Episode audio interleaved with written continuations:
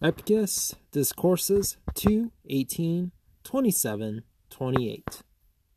This is the rule true athlete, the person in rigorous training against false impressions.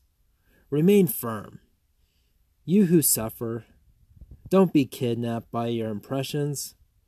The struggle is great, the task divine, to gain mystery, freedom, happiness, and tranquility.